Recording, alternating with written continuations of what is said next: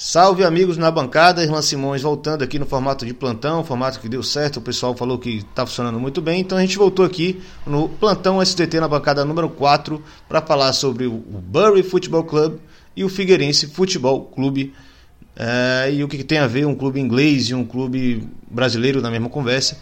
Bom, tem tudo a ver e é exatamente por isso que a gente vem aqui nessa semana falar sobre esses duas, dois acontecimentos uh, um tanto chocantes para quem gosta de futebol.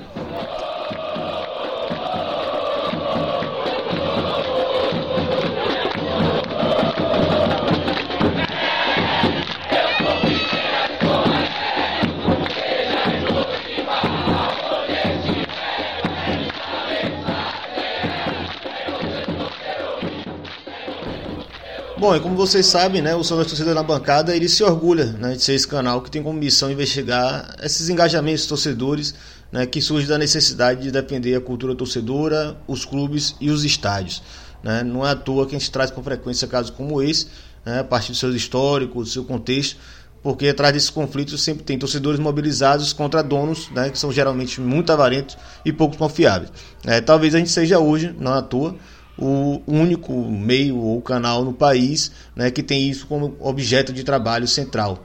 Né? Então, nessa semana acontecem né, esses dois casos que seriam dignos, inclusive, de programas inteiros na, do STT na bancada é, e tiveram ali com frequência no nosso Twitter, né, o arroba na bancada underline, e também estava na nossa linha de transmissão, o 21 98080 9683. Né? Quem acompanha do, esses dois canais da gente sabe que a gente estava falando muito sobre o Bury e sobre o Figueirense. Então vale aqui para a gente começar pelo caso inglês, né? o Bury Football Club, um clube fundado há 134 anos, talvez um dos mais importantes para a história do futebol inglês.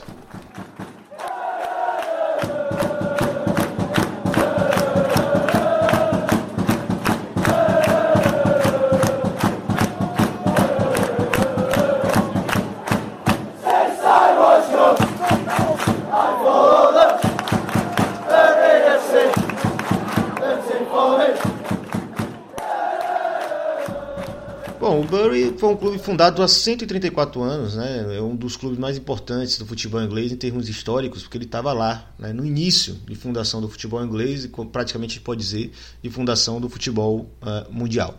Uh, a gente está falando aqui de um clube de uma cidade ali na Grande Manchester, uma cidade industrial que, assim como diversas outras cidades industriais do país, perderam é, um certo poder de relevância no panorama geral da economia inglesa.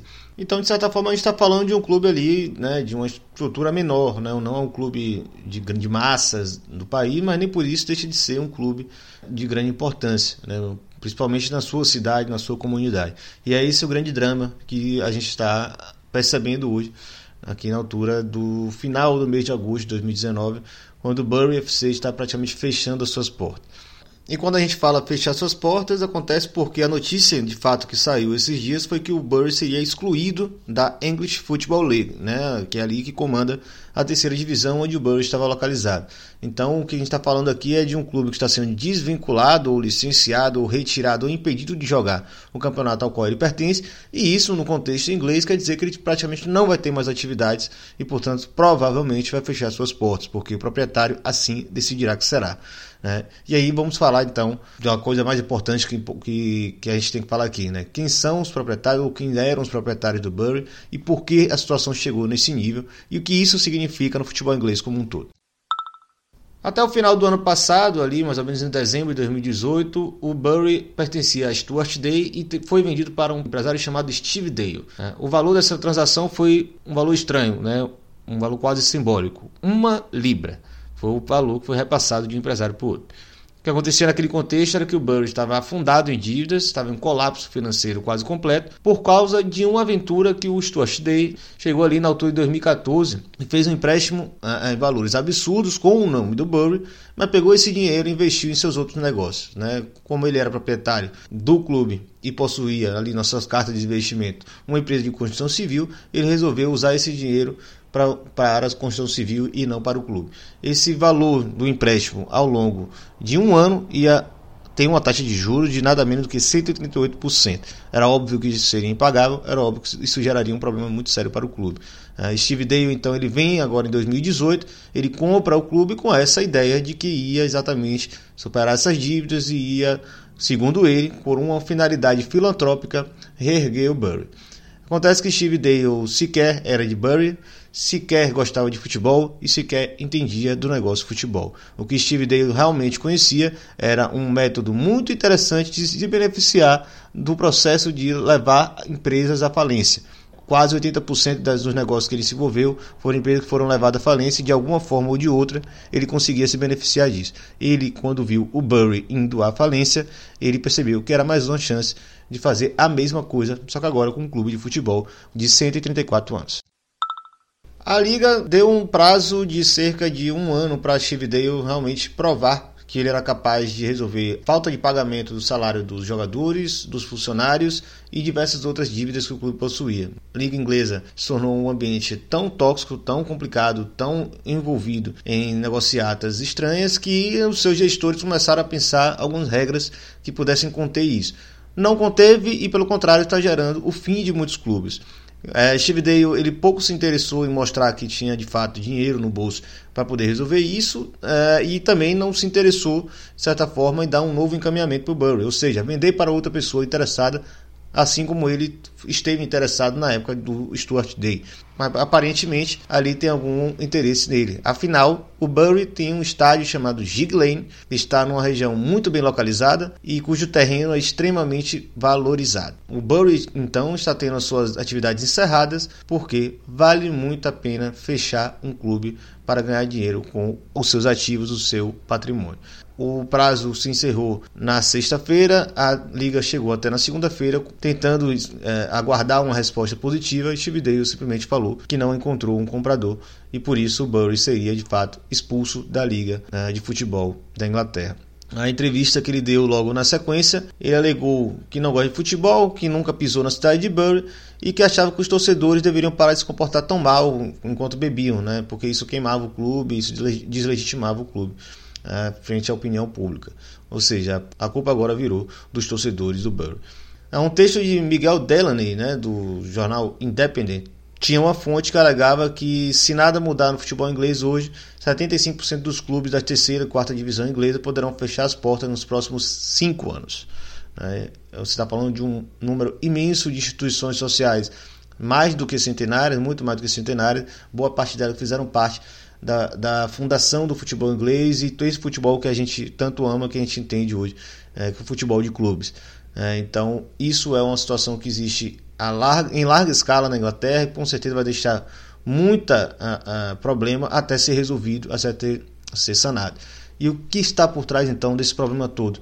na Inglaterra, além, obviamente, desses empresários que têm interesses muito espúrios com os clubes, com suas histórias, com seus patrimônios historicamente construídos pelos seus torcedores. Um texto do jornalista David Cohn, do The Guardian, ele traz muito bem o que é esse atual ecossistema, digamos assim, do negócio do futebol na Inglaterra. Se é que a gente pode chamar de negócio.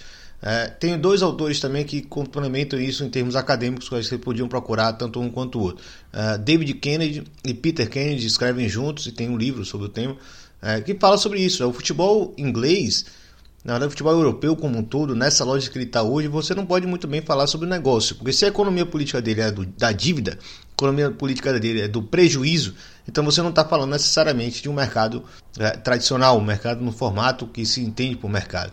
O Bury, por exemplo, ele chega numa situação dessa, onde nenhum grupo de torcedores consegue reerguer ele, porque há um efeito cascata que está lá no topo da pirâmide do futebol inglês, que são clubes que gastam muito mais do que eles arrecadam, que contratam jogadores a valores extremamente absurdos, que pagam salários surreais e, no fim das contas, não estão preocupados necessariamente em termos, como todo o negócio indica, né, óbvio, em lucro.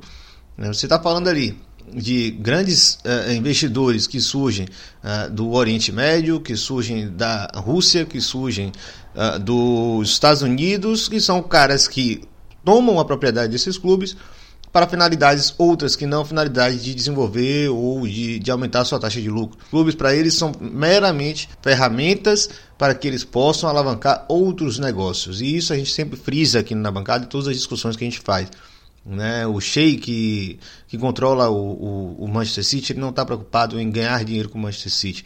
No entanto, a brincadeira dele com o Manchester City, o, o absurdo de dinheiro que ele investe para levar todos os jogadores da liga a pagar salários 10 vezes maiores do que os outros podem pagar, isso gera uma consequência muito grande para quem está na parte do meio ou de baixo da pirâmide.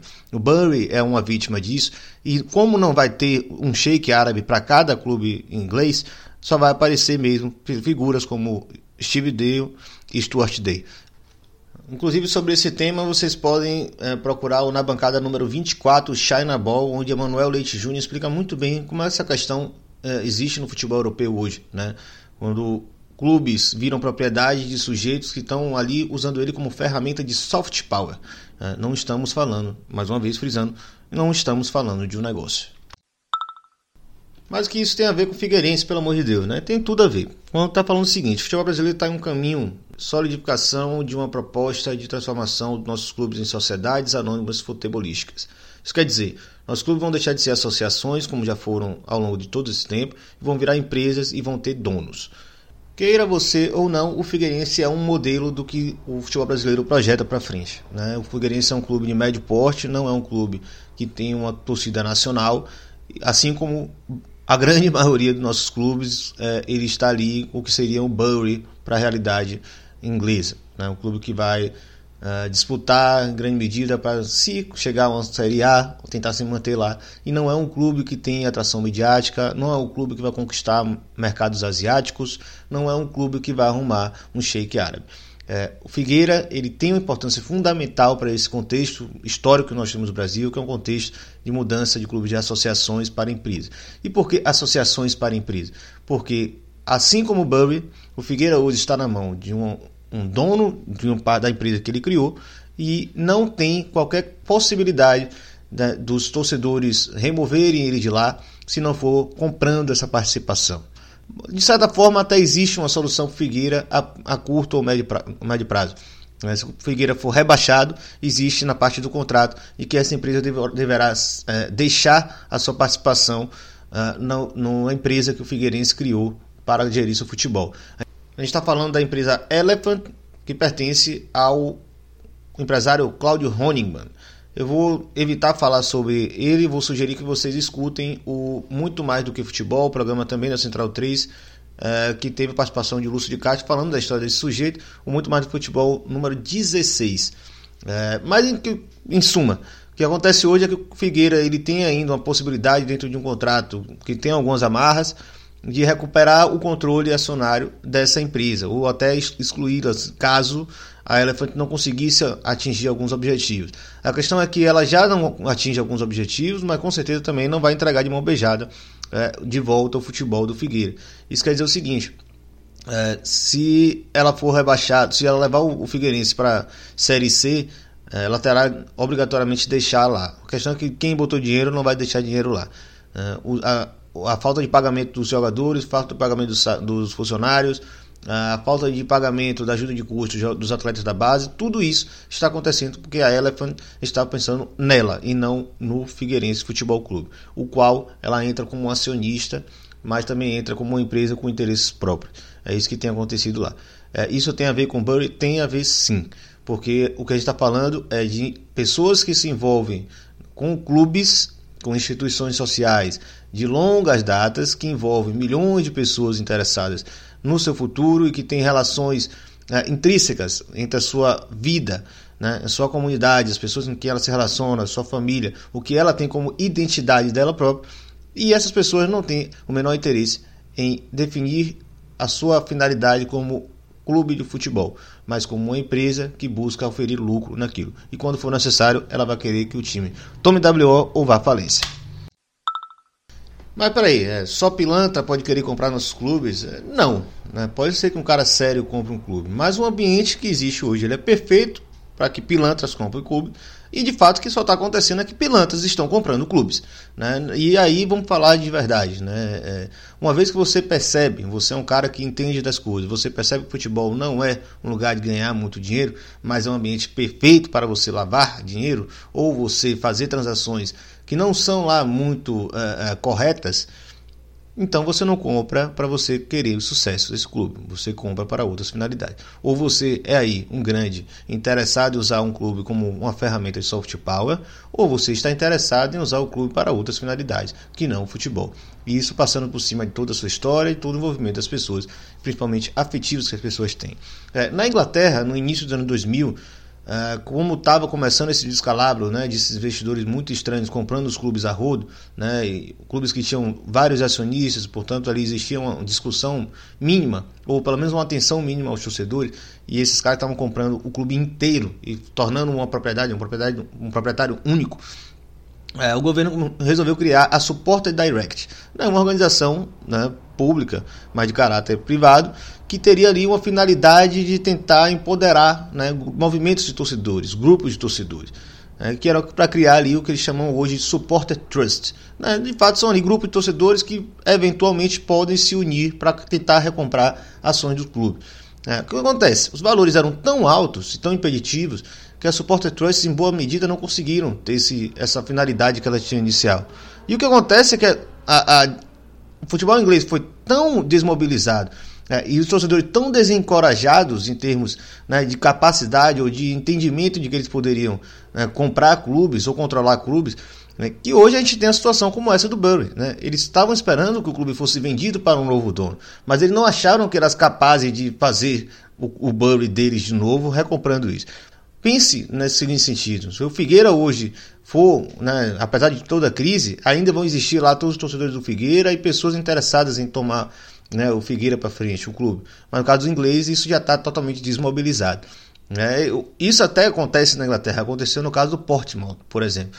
Né? O clube foi parar na quarta divisão, torcedores conseguiram se juntar, conseguiram convencer né, o antigo proprietário a vender essas ações para ele e hoje estão ali naquilo que os ingleses chamam de fan ownership.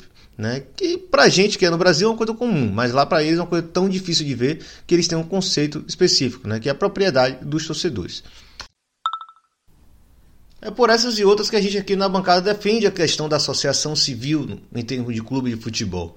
Clubes são muito grandes, são muito históricos, envolvem muita afetividade, envolvem muitos fatores sociológicos cruciais né, na vida das pessoas para que eles se tornem propriedade de uma pessoa, né, se tornem um objeto de alguém que ele vai usar para seus fins, seja lá quais sejam esses fins. Né? O Figueirense hoje ele é um problema nesse sentido, o Bury é um problema nesse sentido. Mas o Figueira ainda tem uma retaguarda que é essa associação civil, que são aqueles torcedores que recebem os jogadores é, com palmas, porque eles fizeram uma greve que prejudicou o próprio clube deles, mas não prejudicou o clube dele, prejudicou o proprietário.